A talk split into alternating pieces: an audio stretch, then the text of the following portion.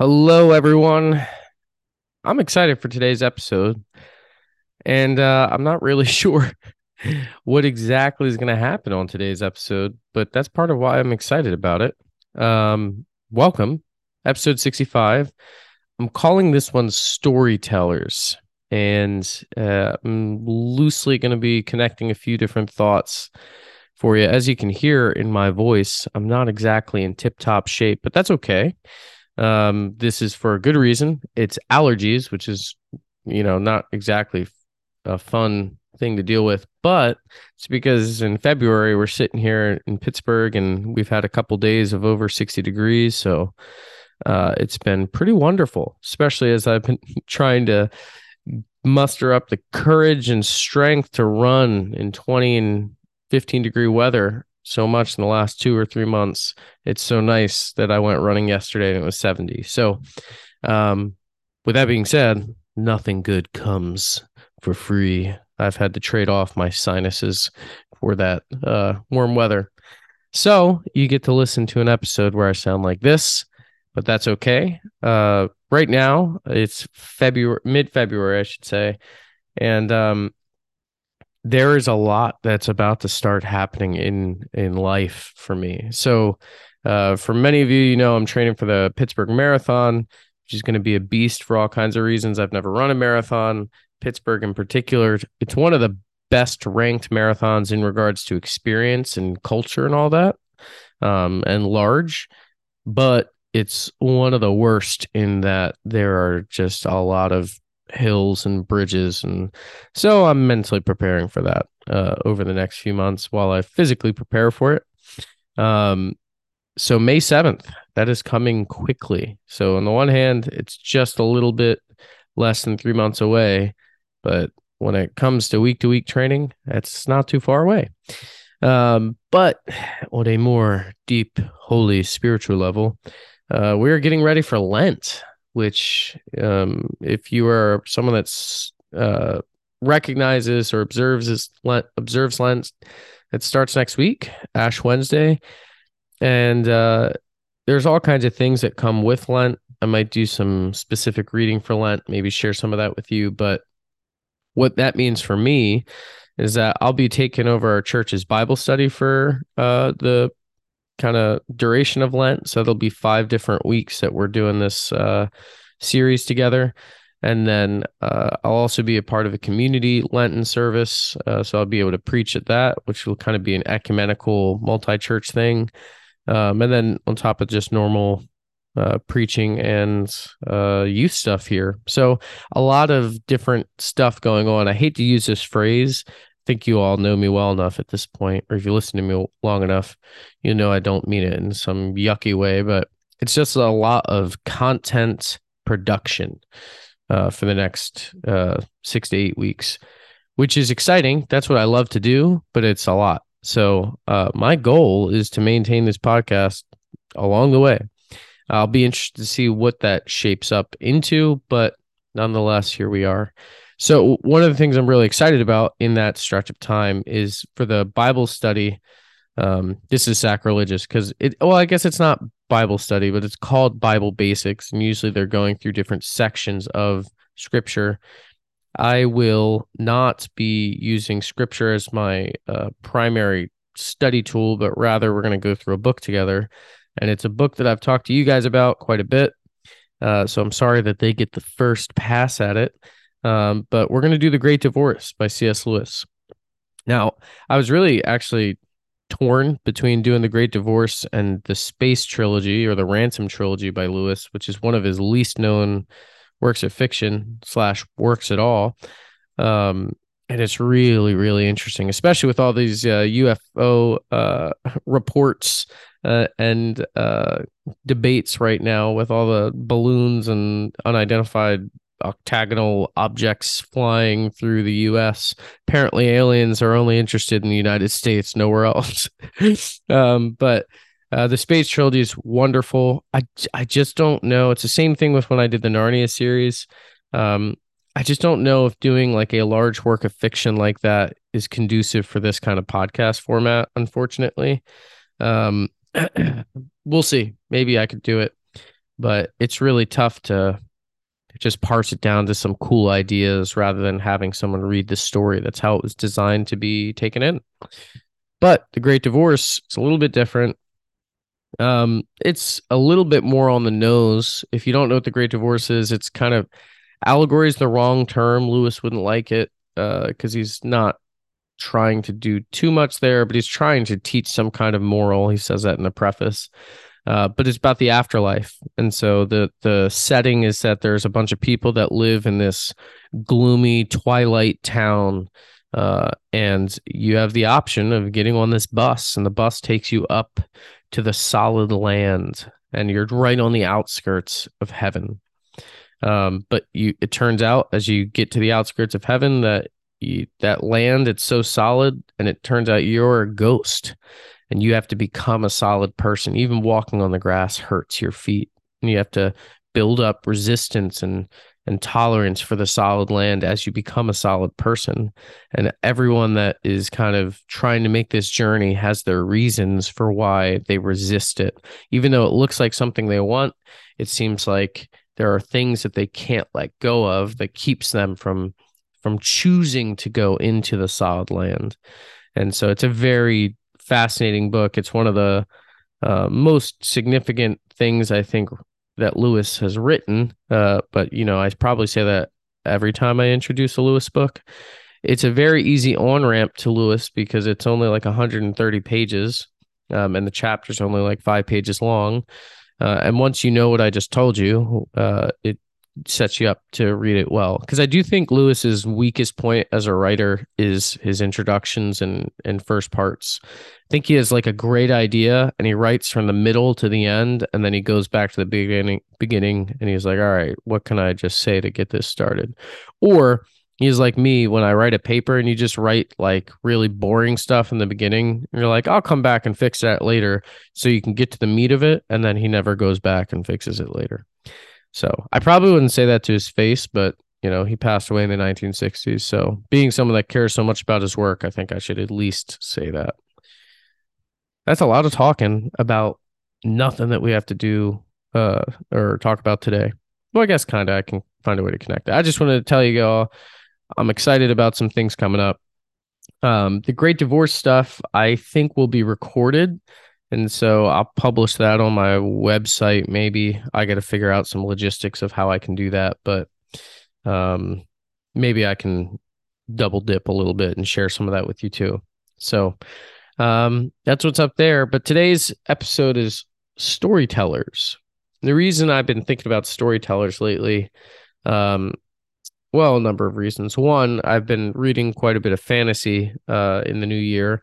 So, books that, again, won't really translate too well to this podcast, but it's been really enriching for me to just jump into some stories again.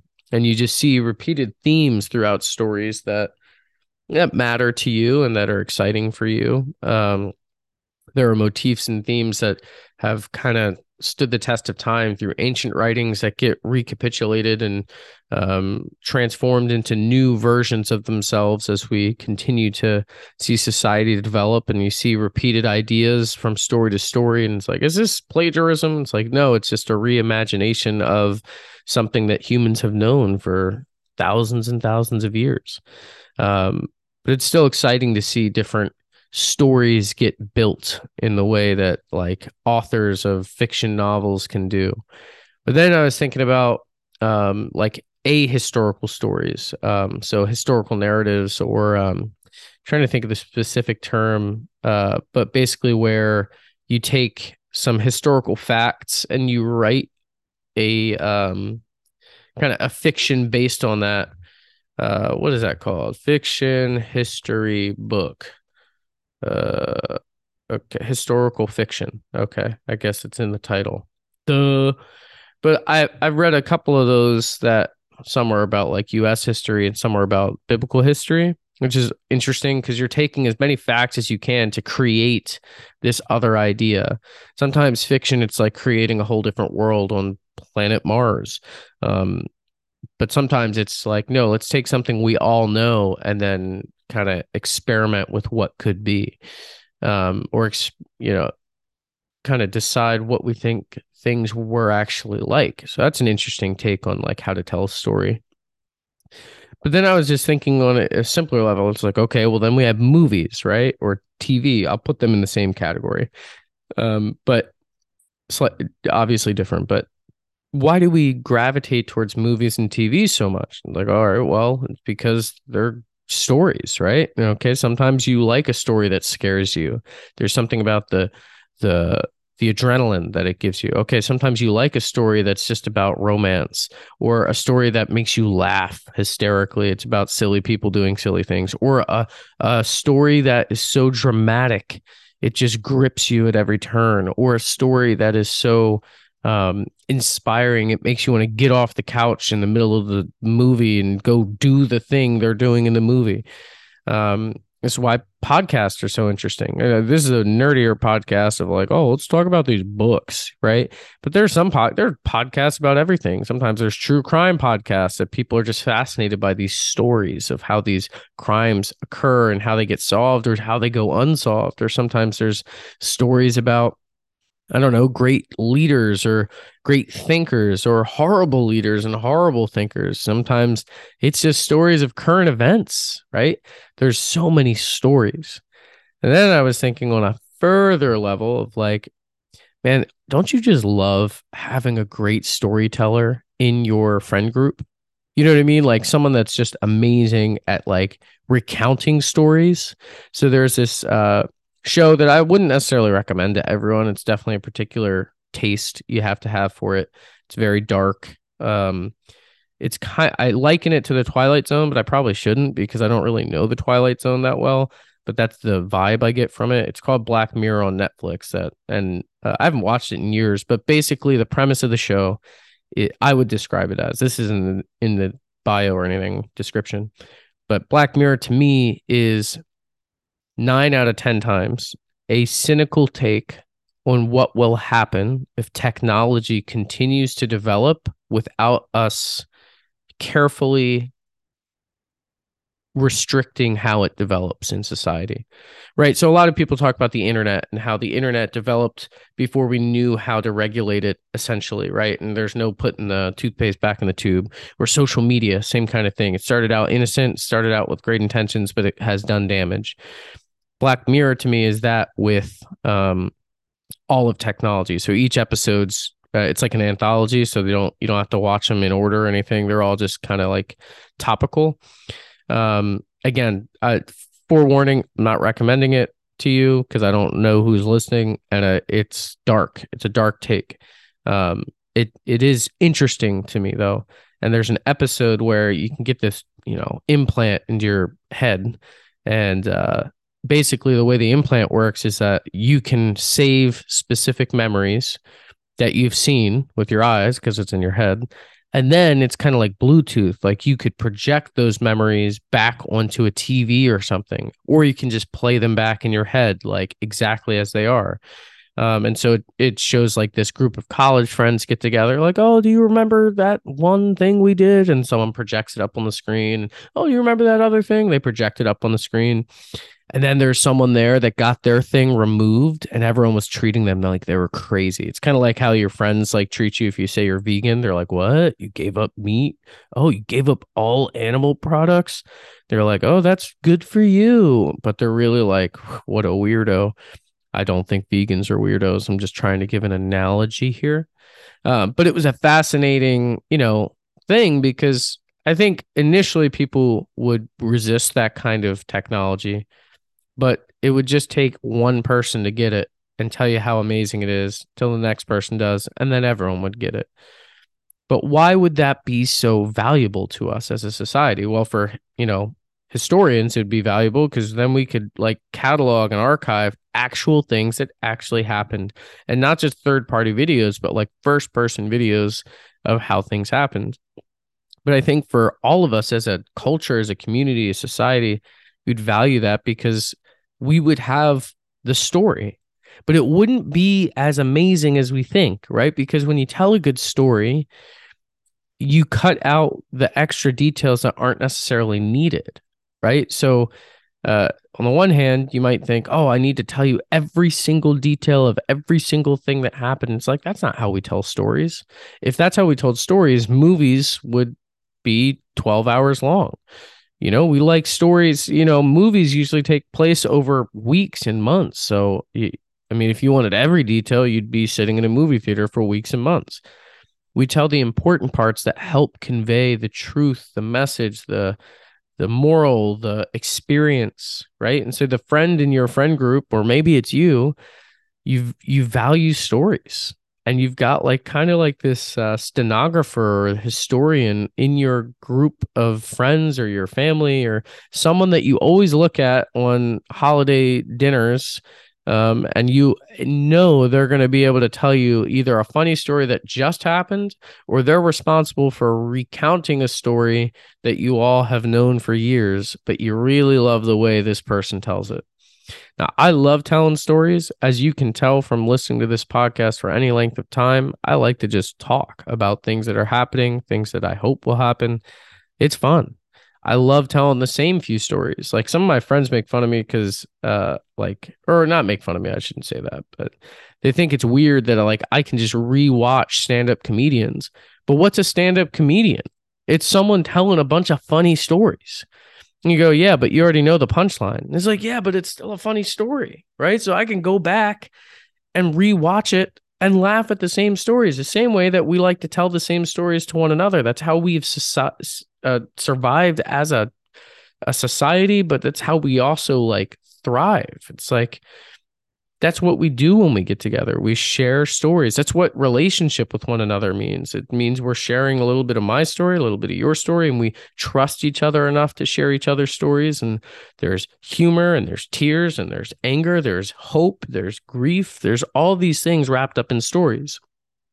Scripture itself, it's a it's a bound together physical document of stories that before it was bound together physically, it was told orally.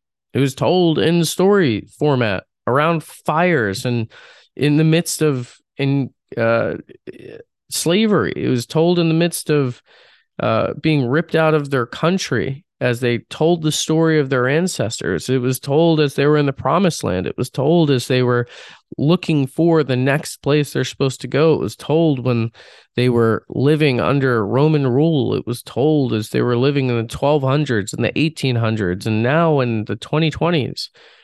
The story of our faith has been, well, a series of stories. Um, and this has all been fresh on my mind for a little bit for a number of reasons, as I've already mentioned, but uh, particularly this week because uh, we had our Youth Sunday, and uh, we do this every February, usually February. Um, and I've been fortunate enough to be a part of seven of these now. And uh, each year we really strive to have our teenagers lead every part of worship in our church service. Uh, the only thing they didn't do this year was the music, uh, though we did have youth join in leading music. Uh, we used to have a whole youth praise band and a youth orchestra, so they literally did everything. Um, but uh, because of COVID, like we've just not rebounded there, and we're bringing in fresh people, and it was exciting. Um, but the big component of that, and I, I, you know, if there are any teens listening, don't worry. I don't mean this in that way, but a large component, I should say, is the, the youth preacher. And it's not because I think the preaching is the most important part, but it is the most daunting part for most people. Public speaking in general scares a lot of people. It's one of the highest fears if you look up like most common phobias and whatnot. Um, so even if you're reading something pre-written, that's scary. Um, but trying to share your story with a lot of people, that's scary. Not only that, but you've got the added weight of trying to share your story through the lens of like the gospel. Very scary. And over the last seven years, I've been able to hear a number of different teenagers get up and preach. And you never really know what a teenager is going to say. Uh, I mean, to be fair, like I mean, you guys know me. I, I work with teenagers. I think it's kind of messed up that we always give extra baggage to like, oh, those teens. It's like, man, I can never trust what adults are going to say either. I've heard some really bizarre sermons in my life. I'm like, who let that person get up there and start talking?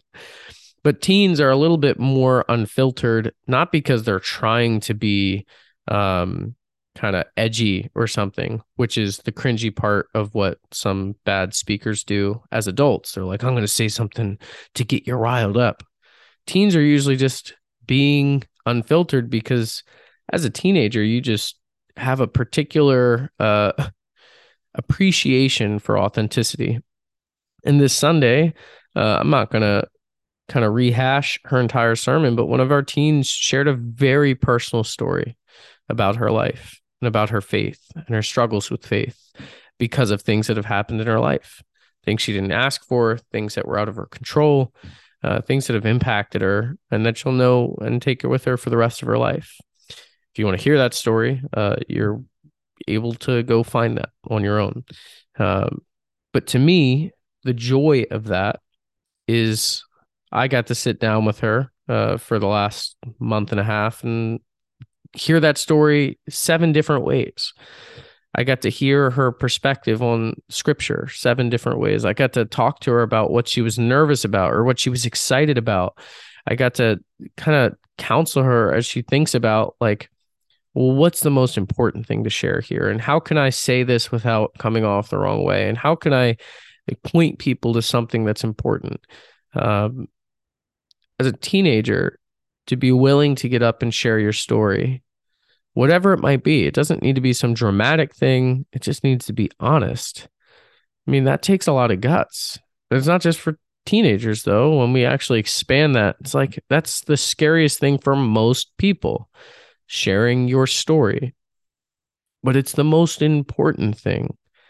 So, this phrase that we have that we say at our church all the time, um, and we tie it to the uh, uh, our prayer of confession that we have every week.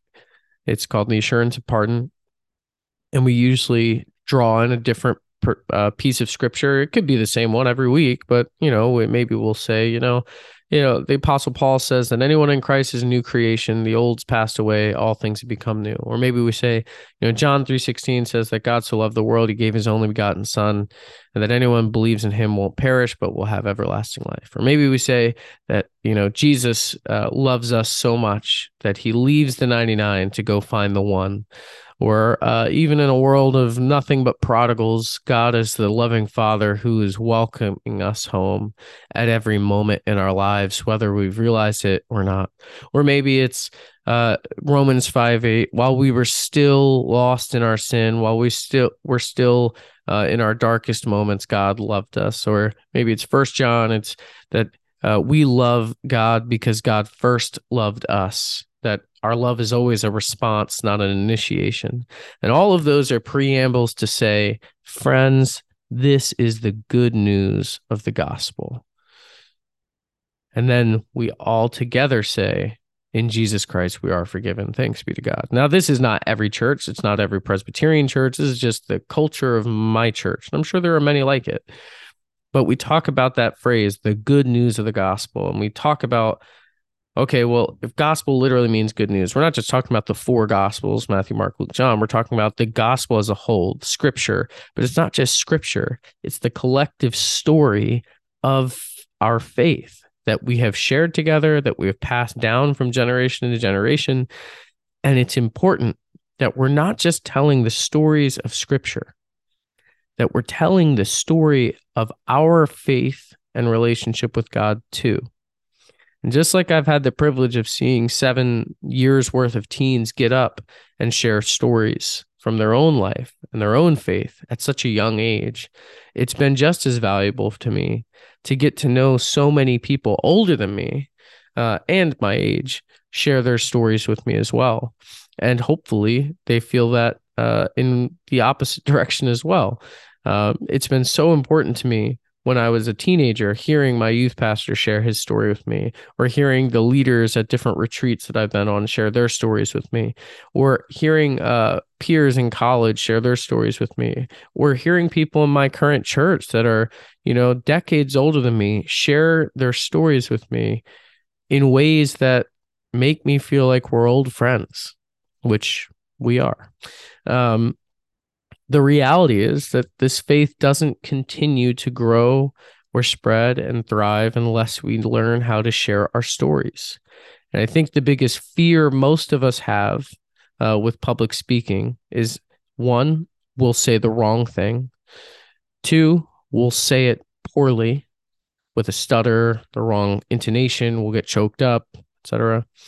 Um, three, that people will think we don't know what we're talking about. Four, we'll worry that people think we're silly or uh, fake or whatever it might be. Um, or and five, I guess related to four. I'm coming up with these off the top of my head. Five, I think people can are concerned that if they share something, uh, people are gonna have an opinion or or view it as silly. Uh, I know that's what I already said in number four. So uh, maybe this is 4B, but I think one of the biggest concerns once you get over like the literal speaking part and the, you know, dry mouth that comes with it, once you get to the content fear, the fear is around how are people going to perceive me after I say what I want to say? Are they going to think I'm dumb? Are they going to think I'm lying? Are they going to think? Are they going to think? Are they going to think? And at the end of the day, our job as humans is to share stories with one another. That's part of what makes us a society. It's what makes us community. But the extra flavor to that, the extra layer to that, the extra impetus to that as followers of Jesus is that we have been given this great story that we have been trusted with from centuries upon centuries upon millennia of believers that we will never meet they're dead. But we've heard their stories. Even some of the stories we've heard about this faith, like we don't even know where they came from. Someone did. 500 years ago, someone knew where that story came from, but we, we don't know all the names. If you want to learn some church history, you'll learn a lot of names. You still won't learn them all. But at the end of the day, we've been trusted with stories. And in 2023, we have so many ways to share stories. You have the internet. You can connect with anyone around the world almost uh, in a matter of seconds. You can make videos, you can make music, you can write poetry, you can write letters, you can write emails, you can speak to people over cups of coffee, you can make a podcast from your apartment. There are so many ways to share stories, and it's so, so, so important. And I, I've just been so blessed to be a part of the lives of the teenagers in my church that have you know been willing to share their stories over the last few years not just with me but with our congregation. And um, i just think the joy that we get in telling stories with our friends you know with our families funny moments from our past exciting moments sharing our hopes our dreams a huge part of that should overlap with the joy that we get by sharing our faith and not in some you know aggressive or oppressive way where you force these stories on people part of being a good storyteller is recognizing when you're going on too long. Part of being a good storyteller is recognizing when the joke didn't land. Part of being a good storyteller is recognizing that this story isn't for everybody. You don't tell the same story with your group of friends at home that you do with your parents, that you do with your friends from college. Do you ever try to mix friend groups? These are my friends from home. These are my friends from college. These are my friends from my 30s. Like, it's like, oh man, I don't know if friend group A is going to fit with friend group B. There are certain stories, certain ways you tell stories that fit in certain places that don't in others. Storytelling, it's an art. It's an art that humans have learned intuitively throughout all of human history. And when it comes to our faith, when it comes to the gospel, it's an art we have to we have to learn how to do. And it's really important. And so uh, as I already mentioned, one of the arts of storytelling is learning when a story's gone on too long. So, with that being said, I'm going to wrap this episode up here now and say I'm just so grateful to be part of a congregation that values empowering teenagers to lead and to share their stories. Not because we think teenagers are perfect, but because we recognize that they never will be because we adults aren't perfect. And we empower teenagers to see that they have a place in this congregation now. Not that we have to prepare them to have a place later, but that they are valuable now, that they are important now. And for me, you know, to get on my soapbox for a second, most of society is downplaying or does downplay throughout all of history the importance of teenagers or young people or young adults. Um, think about politics. Oh, you just think that because you're 14. Wait until you're old. Oh, you just think that because you're 22. Wait until you you've you know had to pay into your you know Social Security. Oh, you just think that because you're in your 30s. Oh, you just think that because you haven't but you know hit the recession yet. Oh, you just there's just always someone disparaging someone based on their age. I mean, you know, you can have those debates in every realm, every sphere you want in life. But I'll say this what we have for sure in the language of the gospel is Paul writing to Timothy that no one should be able to despise him or to put him down because of his youth, but rather that he's been called just as other people have been called. In the same way, it's really been a joy for me to be in my role here at the church, being able to help kids discern their calls, not perfectly, but they start to learn how to listen, listen well, listen carefully. And uh, it's something that I think we lose as as adults. We lose that childlike ability to just listen well and just do. And so I hope that today your challenge is to listen well and to tell the stories that you hear along the way to what you've heard. Whatever you're hearing, share it with someone. Get comfortable sharing it with someone and share it with the people that matter and share it with the people that you want to matter. And who knows what'll happen next. So, thanks for listening. Uh, we are going to jump back into some books next week. But until then, go in peace.